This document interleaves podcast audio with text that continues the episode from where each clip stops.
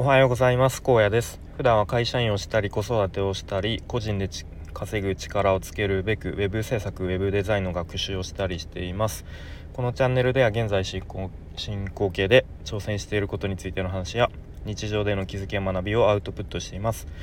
今日はですね、先日というか、土曜日ですねに、NFT クリエイターであるウジューナさんという方のセミナーに参加してきたので、それについての話をしてみたいと思います。で、もうタイトルのまんまなんですけれども、NFT クリエイターのウジューナさんという方がいるんですね。もう多分その界隈ではかなり、有名かと思うんですけれども、で、ちょっと前半で、NFT のそのウジューナさんがファウンダーとなっている CNPJ についての説明をちょっとあんま調子良くないんです、すみませんのその CNPJ についての話とで、後半でそのセミナーの、内容をざっくりと僕がそれを聞いて、いろいろ感じたこととか思ったことを話していきたいと思います。でそうですね、なかなか NFT のセミナーに参加する機会とかってなかなか皆さんないかと思うので、もし興味があれば、聞いてみてくださいということで、まずそもそもですね NFT のその先ほどちょっとちらっと話した CNPJ というプロジェクトっていうんですかねは何ぞやというところで、池早さんが中心となってやっているクリプト忍者のファンアート、みたいな感じですね。で、ざっくり具体的に言うと、そのクリプト忍者の、ファンアートである、まずクリプト忍者パートナーっていうのがあるんですよね。で、いろんなキャラクターがありますと。で、そのキャラクターたちがなんかですね、いろんな職業に、扮したその NFT プロジェクトが、さっき言った、略して CNPJ ですね。クリプト忍者パートナージョブズ、そのいろんな職業に扮しているんですね。二次創作というか三次創作になるんですかね。で、ちなみに僕はですね、パンダの、リーリーという名前のキャラを持っていますね。なんかね、サッカーボールを蹴っていて、一応職業はサッカー選手っていうやつで、これ持っているというか買ったわけではなくて、先日たまたまツイッターのギブアウェイ企画で当選したやつなんですけれども、それを持っていますと。でですね、先日で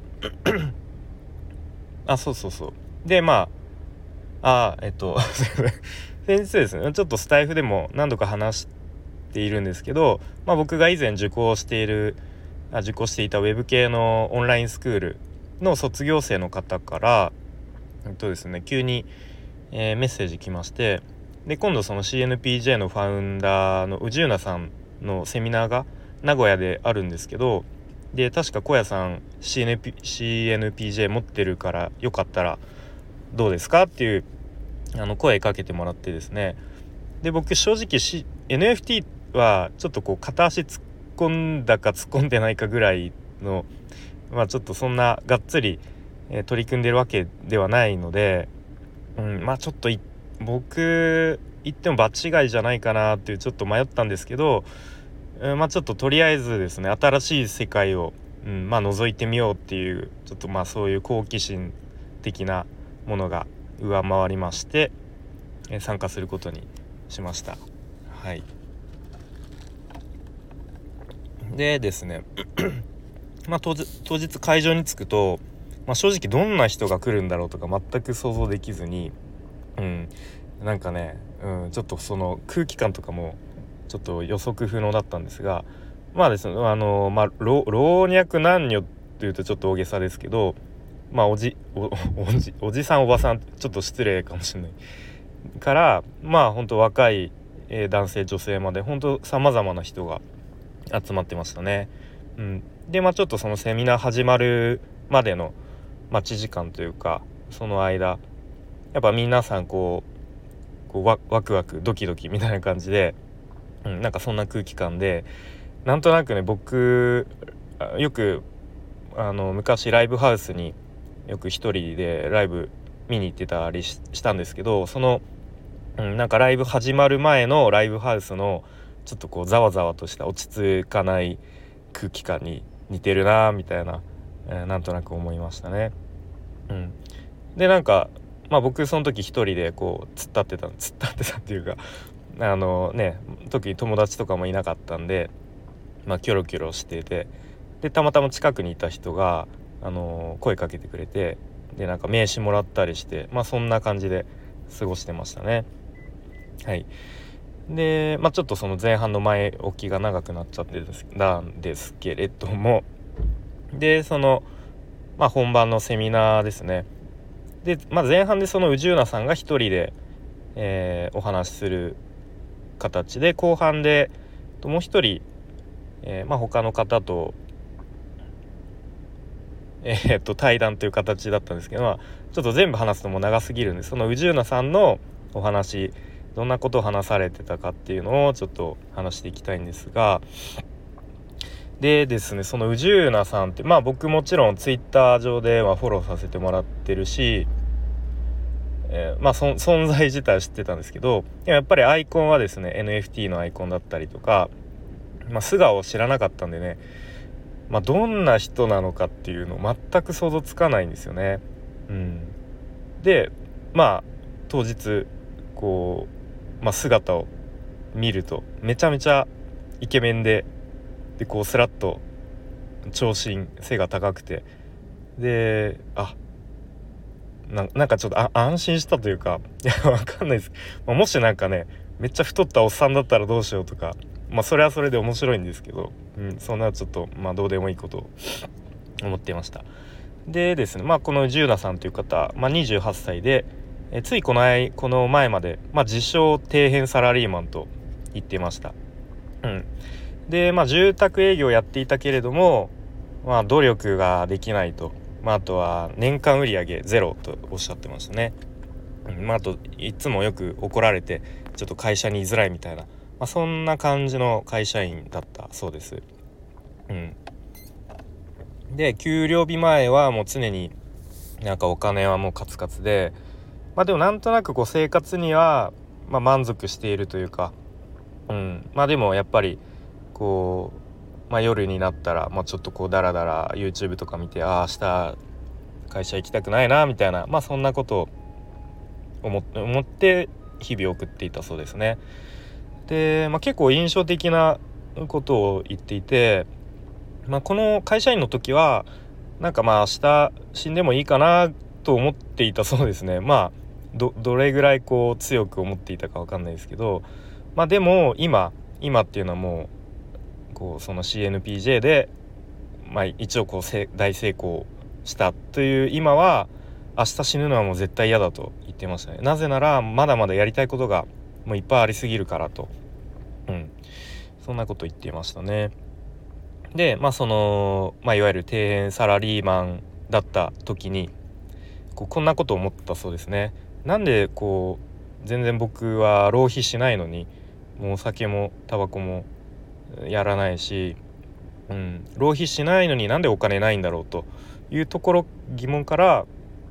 とりあえず固定費を削減したそうですね。そしたら月に15,000円ぐらい浮いたというところで、結構こう今まで当たり前で疑わなかったような、例えば携帯はもう3大キャリアはもう当たり前とか、あと保険はもうみんな入るものみたいな、そういう常識らしきものをちょっとこう疑うようになったそうですね。でそんな感じで、それでもまだお金がないというところで、収入を増やさないばというところで、少しずつ副業をしようと、行動をちょっとずつ始めたそうですね。でまずはブログをやったそうです。でブログってやっぱりいろいろ情報を仕入れたりとか、実際にやった人ならわかると思うんですが、とにかく時間がかかると、稼げるまでに、ということで、ブログはちょっと一度断念したそうです。で次はですね、もともと子どもの頃からすごくイラストが好きで描いていたっていうことから、ここならでそういうイラスト描きますよみたいな仕事を、いくつか受注してやってみたそうですが、やっぱここならって結構手数料もね高いですし、やっぱ時間単価というか、かなり時間の割に全然稼げないということで、またこれもちょっと断念したそうです。でちょうどその頃に YouTube で、もう皆さんご存知というか中田あっちゃんの動画でここで NFT というキーワードを耳にして、どうやらこれから NFT が来るらしいという情報を、耳にしたというか YouTube で見たそうですね。でそこから、クリプト忍者 DAO ですね、これはもう池早さんがこう中心となってやっている DAO ですね、その存在を知って、とりあえず入ってみたそうですね。でその中で、その中っていうか主に Discord だと思うんですけど、Discord でこう活動するようになり、でもともと得意だったイラストをこう描いていたそうですね。でそしたらこうすごいみんなが喜んでくれたり応援してくれる環境がそこにあって、こうあれめちゃめちゃ楽しいじゃんみたいな感じで、きっとそこで自分の居場所みたいなものを、見つけたんだろうなというふうに思いました。でそのもう NFT 界では超有名な、CNP クリプト忍者パートナーがその頃発表されたそうですね。でそこでその宇宙奈さんはこれのファンアートを描いてみようかなみたいな感じで、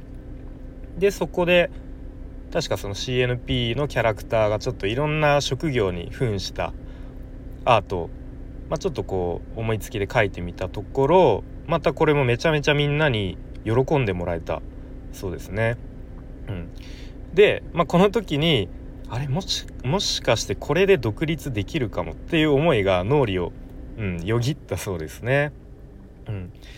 でそこから毎晩こう仕事から、夜ね8時とか帰宅して、もうとにかくもう日をまたぐまでもう夢中で CNPJ のアートをもう夢中で描き続けて、でついにというかこ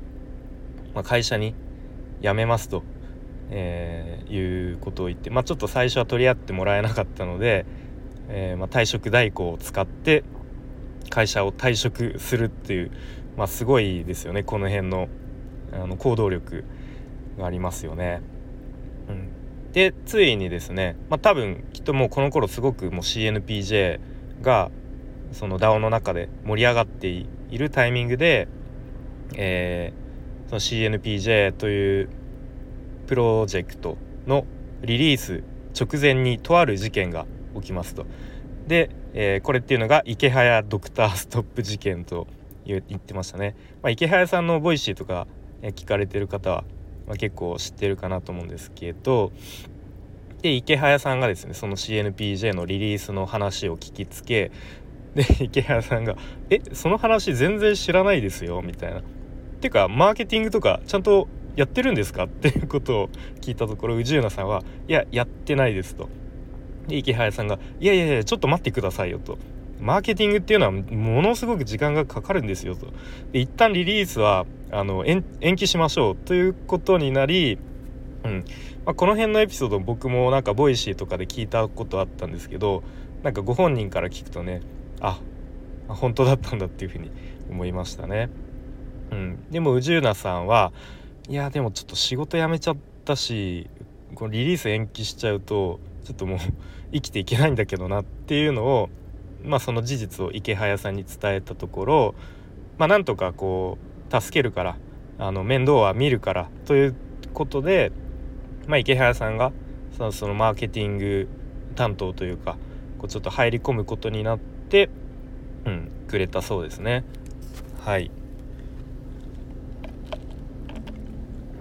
でいよいよというか満を持して CNPJ がリリースされました。で発売当日の、その結果というのが、取引量では世界で第4位で、全体で動いたお金が9000万円で、売上高で1000万円という、大成功といって、いいような結果を残しましたというところでしたね。で最後に宇宙那さんからのメッセージとして、そういうふうに結果が出たっていうのは、行動し続けたからですだと思いますということを言ってました。で、因と縁という言葉を出していて、因っていうのは原因の因ですね。で、縁っていうのは、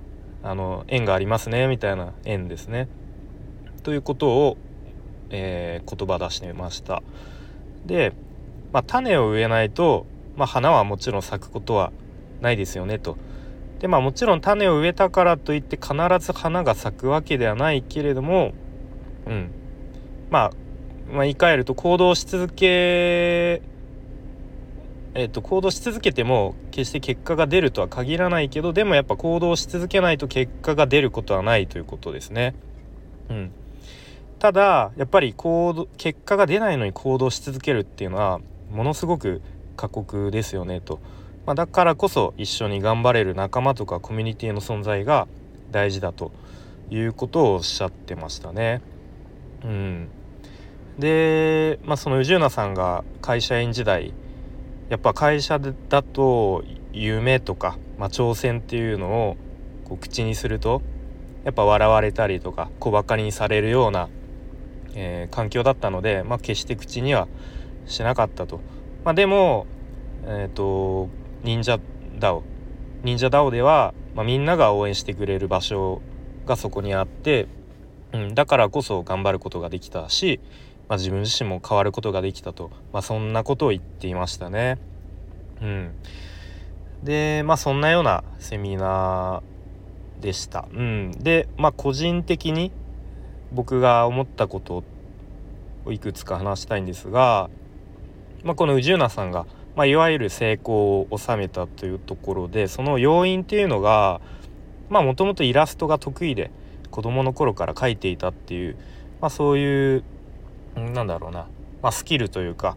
こう得意分野が